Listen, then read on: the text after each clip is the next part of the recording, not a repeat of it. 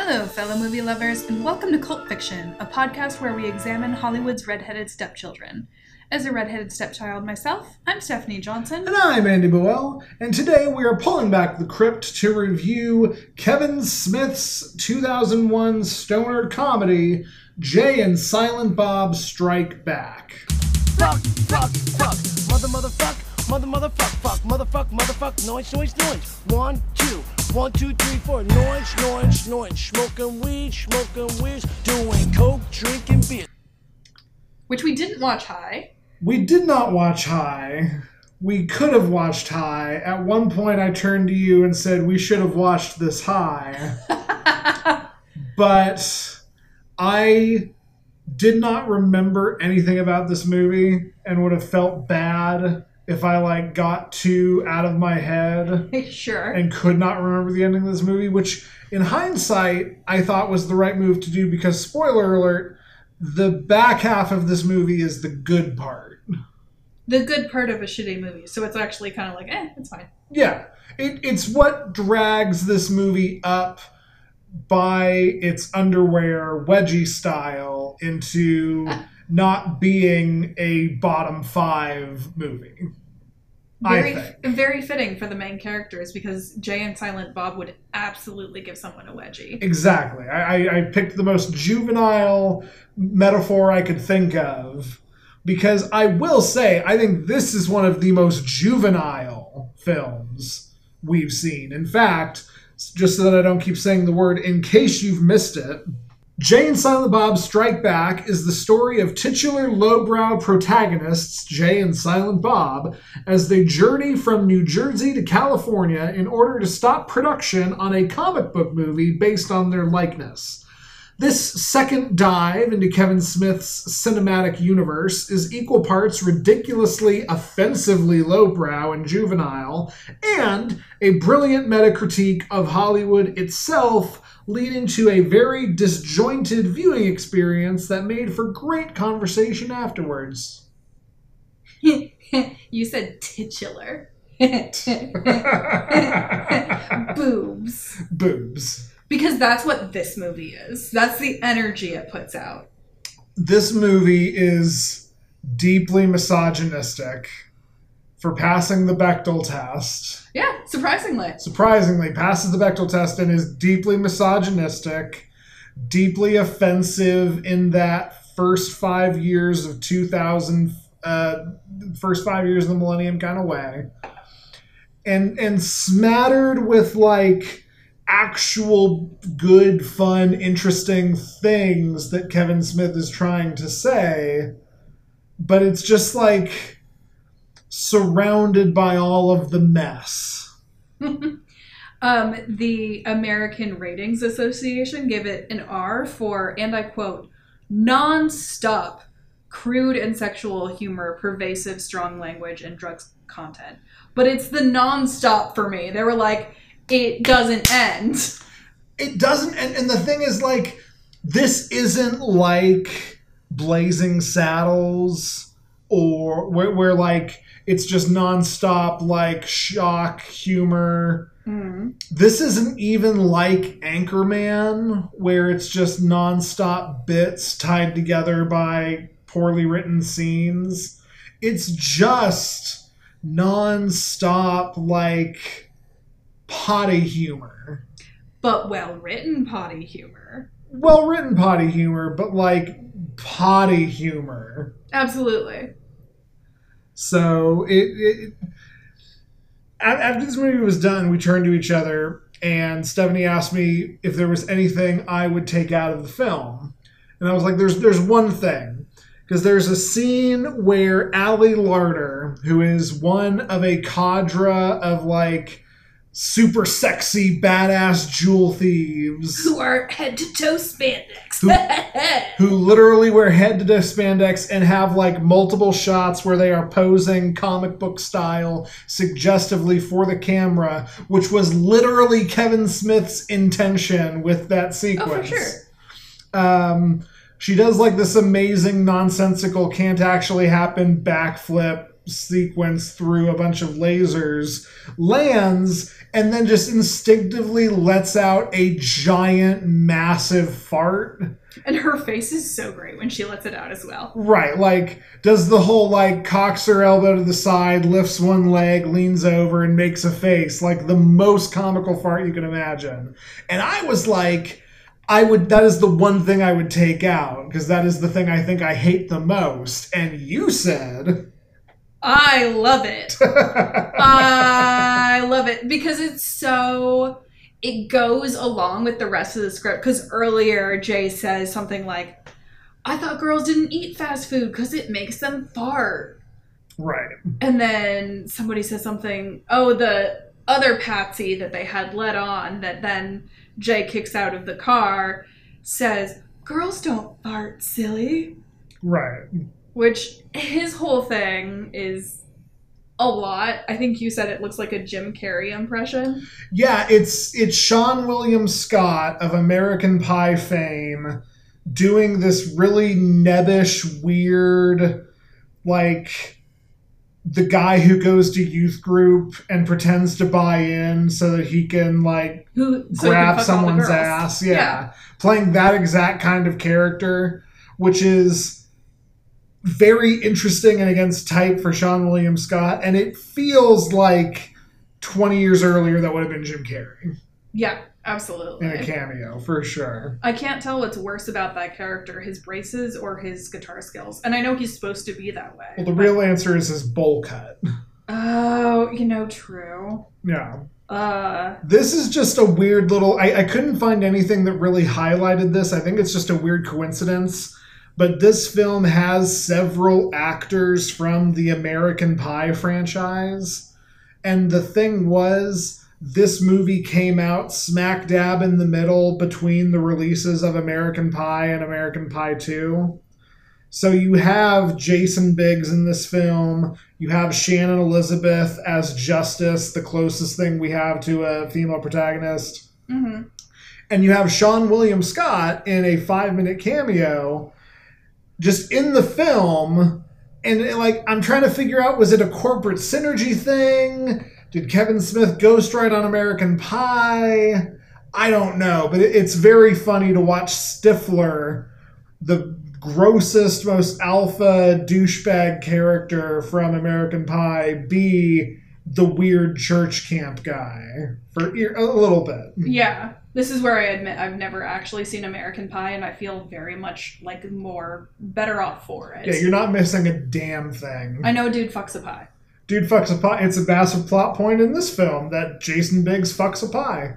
because that's what he's recognized as is he's the pie fucker and he's real sad that he's the pie fucker So, for context for you and for anyone else who hasn't seen American Pie, which is now a 23 year old movie, sure um, Seann William Scott, who in this film is the guy with the guitar and the bad bowl cut, he's his character in American Pie is like the total party bro Chad who absolutely wants to sleep with anything that moves and like convinces girls to have wet t-shirt contests and pours beer directly over their tits and is like a very 2001 lowbrow kind of character but a very alpha kind of character. So it was just it was just weird and interesting.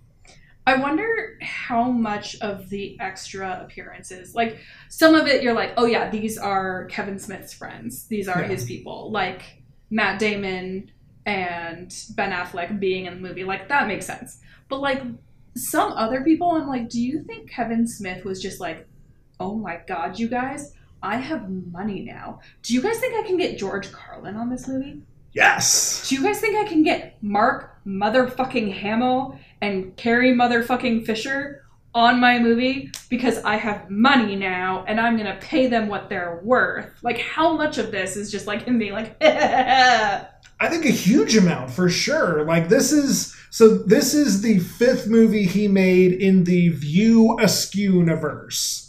And it is the second one that we watched for cult fiction. The first being Clerks, which you know we go back and listen to that episode, but it was the thing that made Kevin Smith. It put him on the map. It made him an overnight indie film sensation, and he just continued writing films with all these characters, including this one, which at the time of writing was supposed to be like his goodbye to this universe, to Jay and Silent Bob and all the interconnectedness. So I absolutely think it was him being like, I have made it. I have made it so many times over. I am writing comic books now. I am like capital K, capital S, Kevin motherfucking Smith. I get to cast all my heroes and best friends in this film. I a 100% agree with that. Well, down to the fact that when Mark Hamill shows up, shows his face because he also voices Scooby. Right. Um, when he shows his face, it's like, laugh, kids! It's the Mark Hamill, and you know, just in the background, he's like, the Mark Hamill is in my movie. For sure. And I will say, I saw the back half of this movie in the middle of the day on Comedy Central when I was like 10. Okay. And that's the only time I've seen it. And the only thing I really remembered about the film was Mark Hamill as the villainous cock knocker with his giant hand that gets cut off by a bong lightsaber. That was the only thing I retained. So when the movie told me, hey kids, applaud, it's Mark Hamill, I was like, holy shit, the Star Wars guy. he can do that? Yeah, but what happens when they pick you up and you don't make with the head? Don't they kick your ass to the curb? Sure, if you don't make with the head. I- I, wasn't in, incredibly inquisitive about this before this point in my life, but this was the movie, and seeing Mark Hamill specifically was the thing where I was like, oh, so like as like an actor, you can do other things. It's not like you make it and then you're just in the Star Wars movies and you don't need to be in anything else. You can do like other projects. Wow. You were what, 10? I nine ten. Uh, this came out in two thousand one, so depending depending on what year I saw it, I was either nine or ten. Yeah, That make that's that time of life where that makes sense. That realization that like not only are actors actors, but like they can do other things other than be this one character. right. Because like I'd only ever watched the Star Wars movies over and over again, and like Mark Hamill's an interesting case because he's not in a bunch of other stuff. His face isn't in. His face isn't in a bunch of other stuff. And I was too young to like understand the nuance that he was the Joker, and I was watching him literally every Saturday morning on on Batman. Uh, but I digress. That was one of the things. That was the thing that I remembered most about this film. And yeah, I just think it's absolutely Kevin Smith. Like, on the one hand, doing this love letter and getting to do all of the things he ever wanted to do in a movie. On the other hand, getting to do a biting critique of a bunch of Hollywood things. He's got so many meta moments where the actors literally look into the camera after saying something very applicable to Kevin Smith's own life. Weirdly, he was like totally ahead of the trend on the Marvel Cinematic Universe and how, like, in real life, comic book writers are getting characters that they invented 30 years ago turned into movie characters. But, like, the comic book writer who wrote it 30 years ago can't afford his own dialysis because Marvel and Disney will not pay for the likenesses for his characters. Like Kevin Smith, bullseye hit the arrow on the head on that specific Hollywood problem, which is really interesting to me. And on a secret third hand, which is maybe Kevin Smith's dick in this metaphor, juvenile poop humor, fart, slurs of every kind, homophobia, misogyny, just kind of dumping all that out there. So you have okay, so to follow your logic and restate it, you have three genres of this movie. You have stoner comedy, Yes. you have writhing critique of Hollywood, Yeah. and then you have meta examination of movies, movie making, movie writing, and the movie business as a whole. Yeah, I'd agree with that. Okay. I think the the latter two kind of are one genre. Right. I I think it's the writhing critique and the um, stoner comedy sprinkled with I get to do whatever I want. I think like a good love letter should also embrace the realism of the thing you're examining, especially when it's a love letter to uh, an art form, not necessarily a love letter to a person. Sure. Although Shakespeare did that too with like my lover's eyes are nothing like the sun, blah blah blah blah. Dark Lady of the Sonnets. Yeah. I think it's also Kevin Smith's id of being like, no one can stop me. I get to do whatever I want. Because, like, in the philosophy of id, ego, and superego, id is the one who's like telling you you can't eat cake, or you have to eat cake. You get to fuck whoever you want. You get to run out on the streets naked. And I feel like this movie was the movie where Kevin Smith was like, I can do anything I want to now. Yeah. I, I a thousand percent agree. Like, this is the first film that his wife appears in, and his wife is another one of the cadre of hot latex women. Specifically, Missy, who is the one that is not Shannon Elizabeth, Eliza Dushku, or Ali Larter. oh, okay. Yeah, that is Kevin Smith's wife. He casts his daughter, Harley Quinn Smith, as the young version of himself. Like he just gets to do whatever. He gets he gets to hold the fact that he was the one who helped uh, Matt Damon and Ben Affleck get Good Will Hunting off the ground over their heads. That's one of the meta moments where they sit there and they're talking to each other and they're like, sometimes you got to make a movie as a favor to your buddy. They both look directly into the camera. Mhm. Like it's it's absolutely him just lording his power. so is it good? It's good for Kevin Smith. Like it like not good for him, but like good for you, Kevin Smith. This is like a wonderful thing for you. If it weren't for the fact that your best friend is going through heroin withdrawal and is a nightmare to work with, this would be like an amazing personal experience for you, the person Kevin Smith. But is the movie good? No.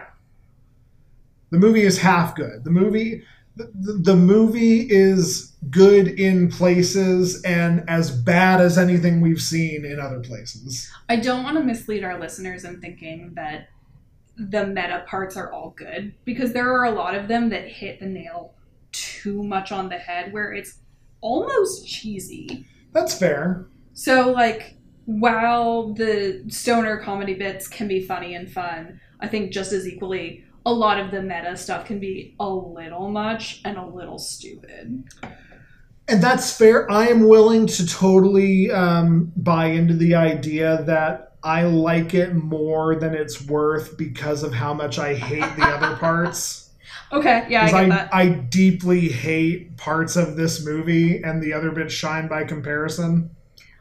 That's fair. I will say one of the stoner comedy parts that I love so much is when Jay and Silent Bob are about to steal the monkeys, the apes, the chimpanzee, Indeed, the, the orangutan. the orangutan. And they go through the parking lot and they're totally visible and they're doing like cool Steeler guy moves and they're like rolling around on the concrete. Right. There are some really lovely moments in the shittiness. I will. I will agree with that as well. Yeah. Like George Carlin is in five minutes of this movie, and it's in the part that I consider to be the bad part. But I like literally went, "Ah, George Carlin." Because it's George Carlin. It's George Carlin giving a, a diatribe about how, as a hitchhiker, it is your obligation to give roadhead. Sometimes you gotta do it. You gotta follow the rule of the road. Indeed.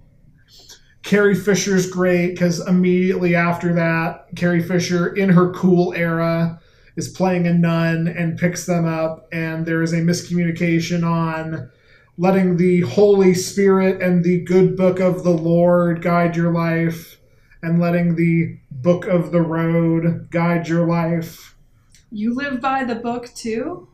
I do. But do you? I guess I gotta. Guess I gotta. Tries to go down on a nun. Listen, some nuns. I'm just saying there are a lot of nuns who have left the nunhood to go be married to someone. and Carrie Fisher would have been one of them in a universe where she is a nun. She would have. Speaking of really quick, because we've we've talked all about it, returning to cult fiction for this film, Carrie motherfucking Fisher, hmm all of the four main male actors from Clerks, Kevin Smith, Jason Mewes, Jeff Anderson, and Brian O'Halloran, as well as Will Ferrell, Jon Stewart, and as a fucking delight to me, Morris Day and the motherfucking time. You don't know Jungle Love? That shit is the Mad Notes, written by God herself and handed down to the greatest band in the world, the motherfucking time. I mean, the guys in that Prince movie. Because we don't want to rewatch Purple Rain, but we want to rewatch those parts of Purple Rain. Yeah, like I don't need to rewatch Purple Rain, but I would watch all of the music performance segments on like repeat on YouTube. Absolutely. It's so entwined with the memory of getting our first COVID shots, though, that Yeah. like even the thought of rewatching it, I'm like, well, I'll have to be under 17,000 blankets. Yep, kind of gives you like the PTSD sweats. Yeah, the little Yeah. like feeling at the back of your throat. Off topic, but I want to talk about it. The The- feeling at the back of your throat when you have to hitchhike. Hey now. No. uh, I want to talk about how the crypt exhibited some actual magic. Okay. because on the day we are recording this, it is the first day that the Screen Actors Guild has gone on strike Sure. to join the, the Writers Guild of America. And just the fact that on the same day it lines up that we're talking about this movie that is in part a damning critique of Hollywood and specifically the nasty tendency Hollywood executives have to selling rights to characters and not caring about fair pay or compensation. Like, I'm just, I'm a little spooked by the crypt here. the crypt has always been magic. Yes. So, like, I'm not at all surprised. She's just sitting there going, like, you guys ain't seen nothing yet. She's pleased with herself, though. she deserves to be. She's moisturized. She's in her lane. For sure. Speaking of moisturized and in her lane, another one of my favorite charming parts that are definitely in the stoner part of the movie is when Jay and Silent Bob go to a different gas station Right. and they're trying to like get in their zone. They're trying to like figure it out and they're like, it doesn't fit. It doesn't feel right. Okay, maybe if we switch places. they're trying to lean against plexiglass instead of the stone brick of the quick stop alleyway that they're accustomed to and it just doesn't work And then you come to find out later that there's like standing outside of a convenience store guild and Tracy Morgan, Tracy Jordan, Tracy Morgan. I Tracy never Morgan. thank you. Because I've watched so much 30 Rock and because of how I came to know him, I have a very hard time remembering which one is his actual name. Fair. Tracy Jordan Morgan. God damn it. Morgan. Is one of the famous leaners Yeah. and presents his like convenience store leaner card and he's like, "Oh, I'll hook you guys up. I'll tell you where to go." And like names his own character Pumpkin Escobar, which feels like a 30 Rock bit. Hey, but what if my name was Pumpkin Escobar Lemon? Trey, I don't think so. yeah, exactly. This movie has like so many amazing little cameos, and I think that's part of the reason why I like it as well because I am a little bit of a slut for a funny cameo. Oh, you are a slut for a funny cameo. I am. There's a bit where Gus Van Sant, famed indie director and the guy who directed Good Will Hunting, is directing Good Will Hunting 2 hunting season. But really, what that means is Ben Affleck and Matt Damon are directing themselves, and he's counting the money in the corner and, like, is visibly annoyed anytime they ask him to do his job. And that's actually Gus Van Sant, who is, like, one of the most off the walls indie directors in Hollywood. I'm glad you know these things. This is why I have a podcast with you. Fair.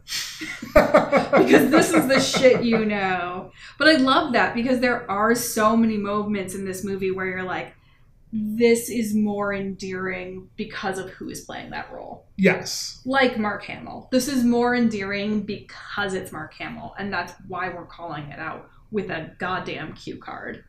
Right, absolutely. And and it was supposed to be somebody else. I, I can't remember who. It was supposed to be somebody else in that role, and then they got into scheduling conflicts, which adds credit to your theory that Kevin Smith was like, when am I ever going to get an opportunity to work with Mark Hamill unless I can make it work here? And he Mm. does. And he almost worked with. No, that's not this movie. That's the sequel. Never mind. One thing I, I did notice, and this will transition us into another talking point very nicely. Uh, Justice, who is played by Shannon Elizabeth, was almost played by Heather Graham, Mm-hmm. famous for stuff like Boogie Nights and The Hangover and so many things. And Heather Graham read the script and decided it would be a better idea not to be in this film. and I cannot I mean- fucking blame Heather Graham No. for going, Kevin, this is not a character. This is this is not a real person. I don't know how to play this. I'm not going to. You know, fair. I will say it's the character of Justice sells it in that she's just so dumb. Yes, I don't know if dumb's the right word, which is part of my simple, bless her heart. Yes, justice is a deus ex machina level of complacent with what the plot needs from her. Yeah. Like she immediately falls head over heels for Jay of all fucking people. Easily the more repugnant and like offensive and awful of the two. Yeah, in the world where you're playing fuck Mary Kill Jay, Silent Bob, and Randall, you kill Jay. Yes, absolutely. You absolutely kill Jay. You marry Oh, wait, who do you marry? You marry Kevin Smith so you don't have to listen to Randall talk about Lord of the Rings versus Star Wars for the rest of your life. True. You have one weird night with Randall, and then you go off into the sunset with Silent Bob. Okay. True confession, the first time I saw Clerks, I had like a thing for Randall because he was the one who got all the funny lines. right, Because he was supposed to be played by Kevin Smith. right. So, And I, I, I don't know if we touched on this when we had Alex, your husband, on to talk about Clerks. oh my god, is he my husband? Yes, yes, he is. Oh my god, thank you so much for explaining that to me. I didn't know. I'm explaining for any listeners who didn't catch that, you goof. Sorry, go ahead. um, just all that to say, uh, Alex is Randall. Like, Oh, a thousand percent, yeah. in the way that that movie helped shape him, he is Randall more than he is any other character in that movie. Which brings me to a point. Can we talk about Jason Mewes and Kevin Smith's real life relationship? Yeah, absolutely. So I, in an effort to take our podcast seriously, which I always do, I try and look up things about the movie and I try and find an angle of I have to identify with this somehow.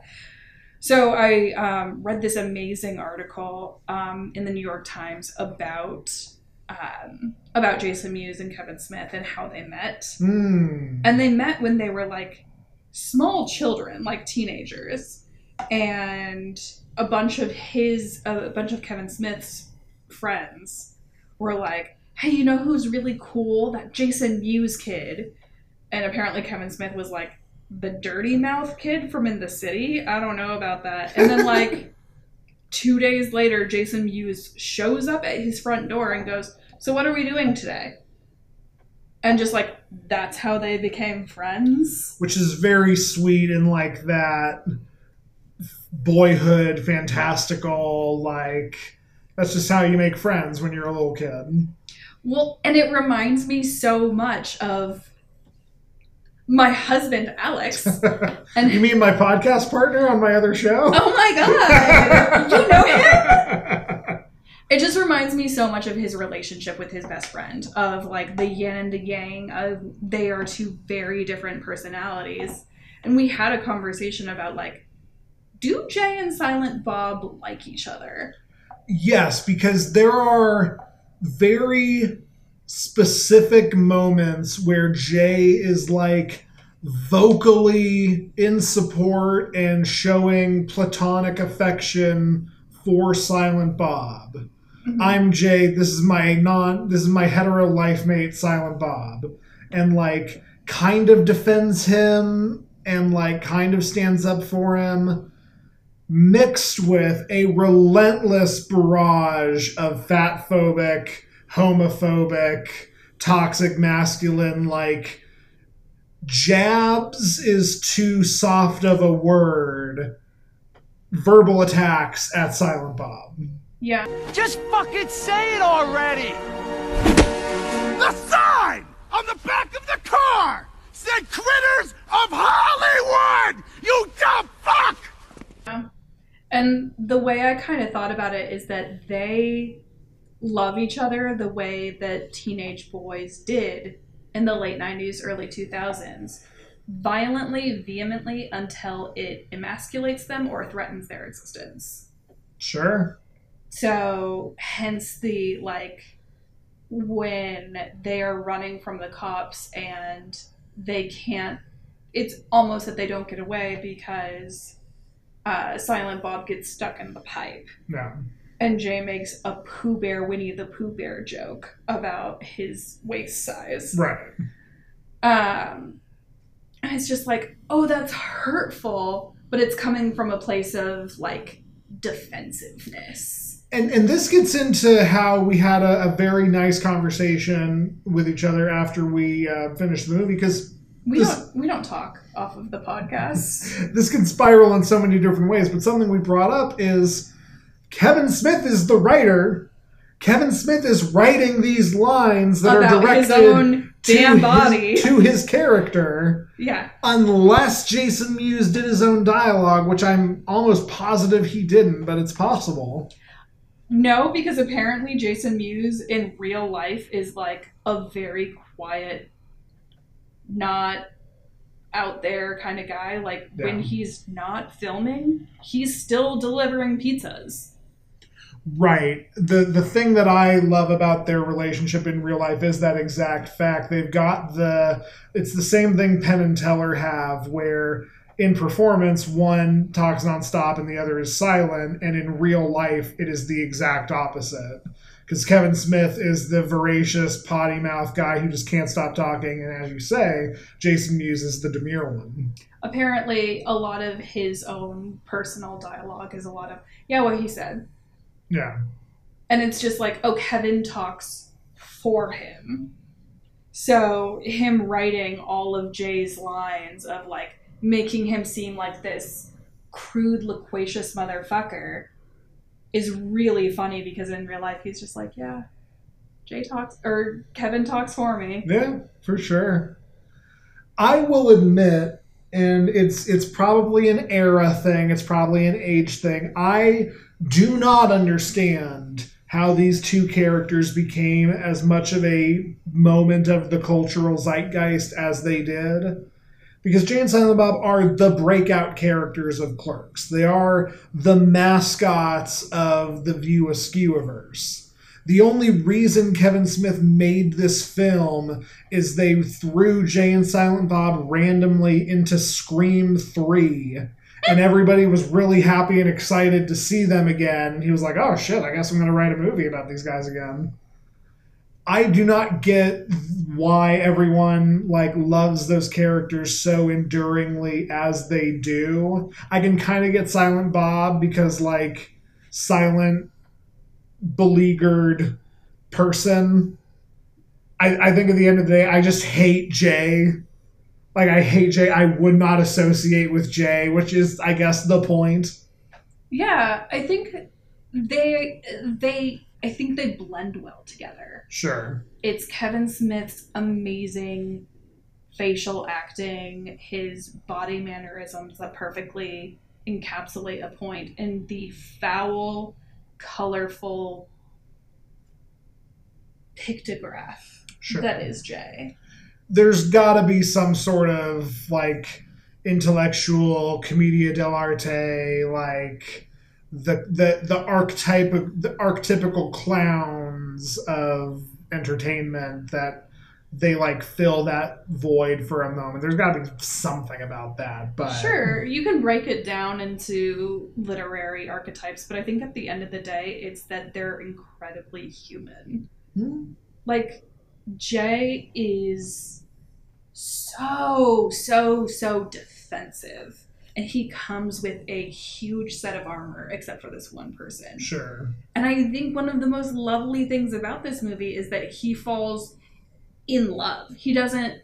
Yes, he wants to fuck Justice. Yes, he wants to bang her, and he makes sure she knows it multiple times. indeed But he also is obsessively in love with her. Like when he thinks she dies, he decides he has to keep her monkey because it was his ex girlfriend's monkey. he exhibits actual personal growth when he makes the conscious effort to call her a nicer name than hey bitch so he goes with kitty boo boo fuck which I cannot take seriously coming out of anyone's mouth. So I just applaud this actress for just doing this role and trying her best. oh sure Oh, sure, why not? um it, it- of of course the other thing and i do absolutely understand the appeal of this is it's fun to watch when silent bob can't be silent anymore when he loses his shit. the moment where he is screaming in Jay's face for like a solid minute over something obvious that Jay was too much of an idiot to understand is cathartic and appealing and especially when you know that Kevin Smith almost had to fire Jason Mewes because he was too much of a pain in the ass on set because he was going through heroin withdrawal and he was late and he was erratic to know that and to feel that actual like oh i don't think kevin smith's acting when he's screaming in this guy's face is there's something there that i do appreciate That hits different for sure. indeed Okay, what is worse, this or Weird Science? oh boy probably the other most juvenile film That's why I'm comparing. Well, them. okay, I, I got I got one, but I'm going to answer your question first.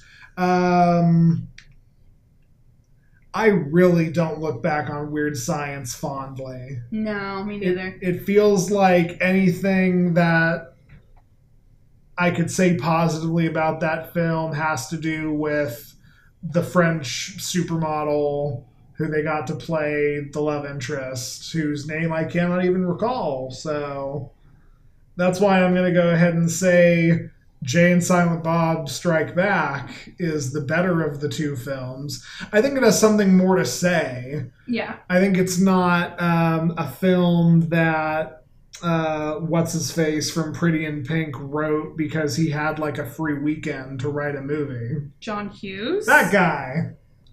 That's how much I didn't like Weird Science. It made me forget John Hughes' name. but I turned that question back around to you because I remember what is actually the other most juvenile film we've seen. What was worse, this or Beavis and Butthead Do America? They both have a scene with that fucking dam. They both have a scene with the dam. They both like they almost have overlapping plots. like Jay and Silent Bob are trying to go stop, uh, trying to stop the movie being made. Beavis and Butthead are trying to get their TV. There's a a media thing is the goal, and they have to literally cross the country to get to it. And they both get co opted into someone else's schemes. Yeah. And there's a scene with a nun in both of them. There's a scene with a nun. There's lots of juvenile comedy. There's lots of look at these idiots being two idiots. That is a double feature we need to like I will not watch unless we get high. Fair enough.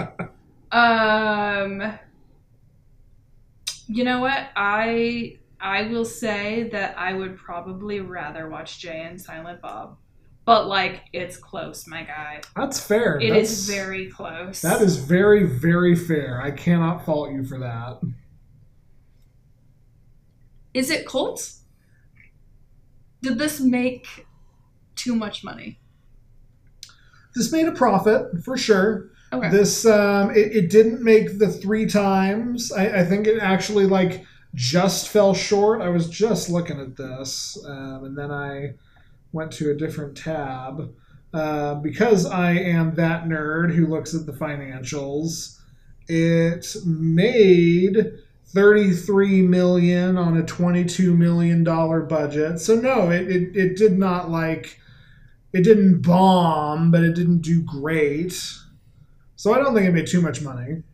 Um, I think this is cult because, like I was kind of alluding to, weirdly, Jay and Silent Bob themselves are cult. yeah, they have over enthused fans. Over enthused fans, they can just randomly appear in a piece of media completely related to anything else and be recognizable as the thing.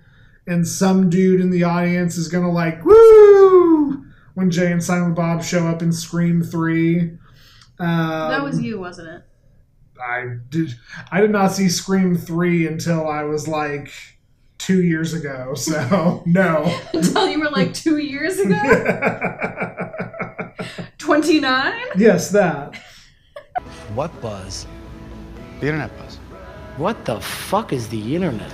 The internet is a communications tool used the world over where people can come together to bitch about movies and share pornography with one another. Um, I, I think it, part of the thing that helps it be cult is the View Askew universe. Yeah. Like 20 years before the MCU, Kevin Smith was doing the shared cinematic universe thing.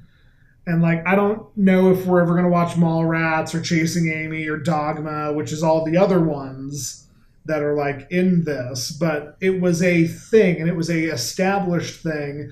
And actors from all of those movies playing characters from all of those movies appear in this film.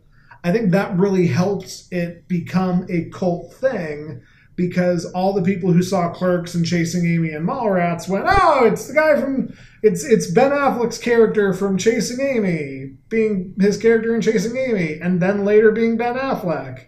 Yep. So I think it's cult because of that. Um, I think it's cult because all of the comic nerds and twelve year olds and stoners who watched it fell in love with it. I think this one's cult in the bag. Fair enough. I'd definitely rather watch Howard the Duck than watch this again, though, I think. Interesting. But I also have already seen this movie at least three times now. Sure, sure. It's it's right on the edge. Yeah. It's it's right on the I will say this film is capable of giving me genuine laughs and Howard the Duck was not. So I don't think I can cross that bridge with you. You've known him a week. you laughed at that part. That I remember. You I'm shocked you remember that. I don't know why. Because I have a great memory. oh, is that a fact? Okay, well, does your great memory lead you to be able to win this week's game of Six Degrees of Kevin Bacon?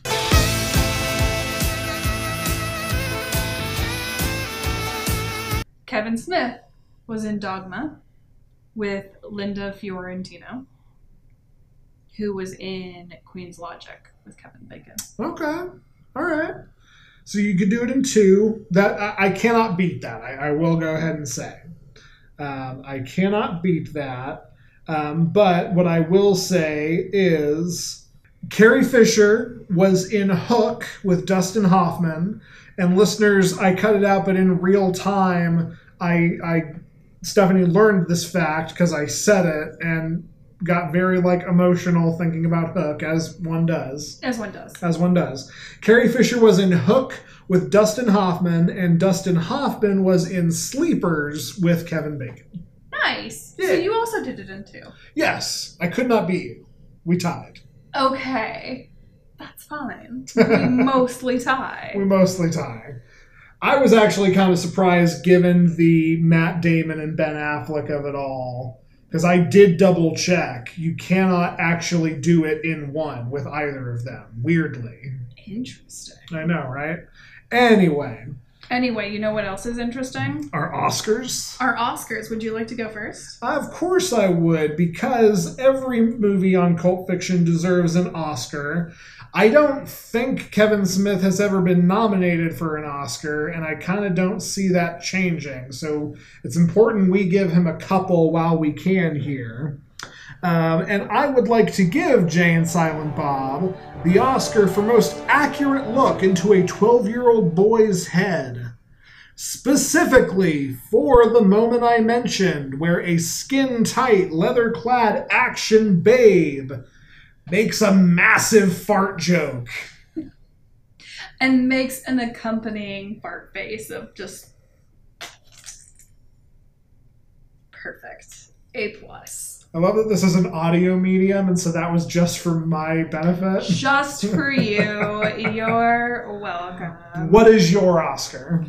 My Oscar is also just for me. My Oscar is for weirdest Nepo baby. Okay. Because, like you mentioned, baby Silent Bob was played by Harley Quinn Smith, who is Kevin Smith's daughter.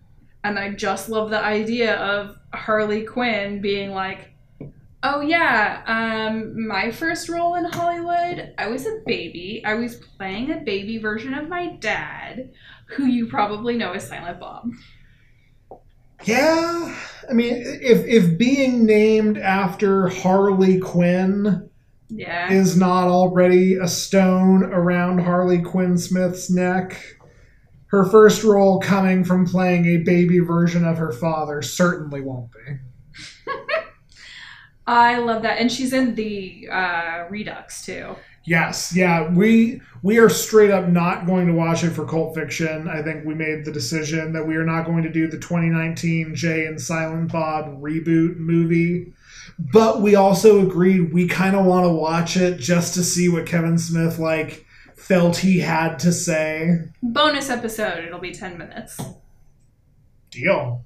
Okay. A gentleman's agreement. Huzzah. Fantastic. The other gentleman's agreement that we have on every episode is a gentleman's agreement with the magical Hollywood crypt itself. Hallowed be her name, which I just got wrong. and that gentleman's agreement is a contractual obligation to go to our random number generator and then take our list of uh, 271 movies that we assume to be cult and figuring out what the next one we're going to watch is. And next time on Cult Fiction, we are going to be watching number 253 of 271, which is. Ooh. The 1998 pseudo David Bowie biopic Velvet Goldmine. Oh, interesting. Okay. Oh, we were so close to Fright Night. We were also so close to the Texas Chainsaw Massacre. Which I did make a reference to this week that I wanted to be gagged with the chainsaw from Tex- Texas Chainsaw Massacre. So it's fitting. It's fitting. But instead, it's going to be Velvet Goldmine. Oh, I'm so excited. You're going to have to settle for watching Ewan McGregor and Jonathan Rhys Myers be gay at each other. Oh no, we'll have to settle so hard. You can find Velvet Goldmine on YouTube, Apple TV, Google Play, and Vudu for $4 a pop. Ooh. I'm very excited about this. I've never even heard of this movie. But that's all for this edition of Cult Fiction. If you want to keep up, you can follow us on Twitter at Cult Fiction Cast. You can also follow, rate, and review us on iTunes or wherever you get your podcasts. We'll close the crypt for now. But join us next time as we take in the 1998 drama Velvet Goldmine and figure out is it really a David Bowie pseudo biopic or is that just a thing people say online that I read a bunch? As we watch Velvet Goldmine. For Stephanie Johnson, I've been Andy Boel.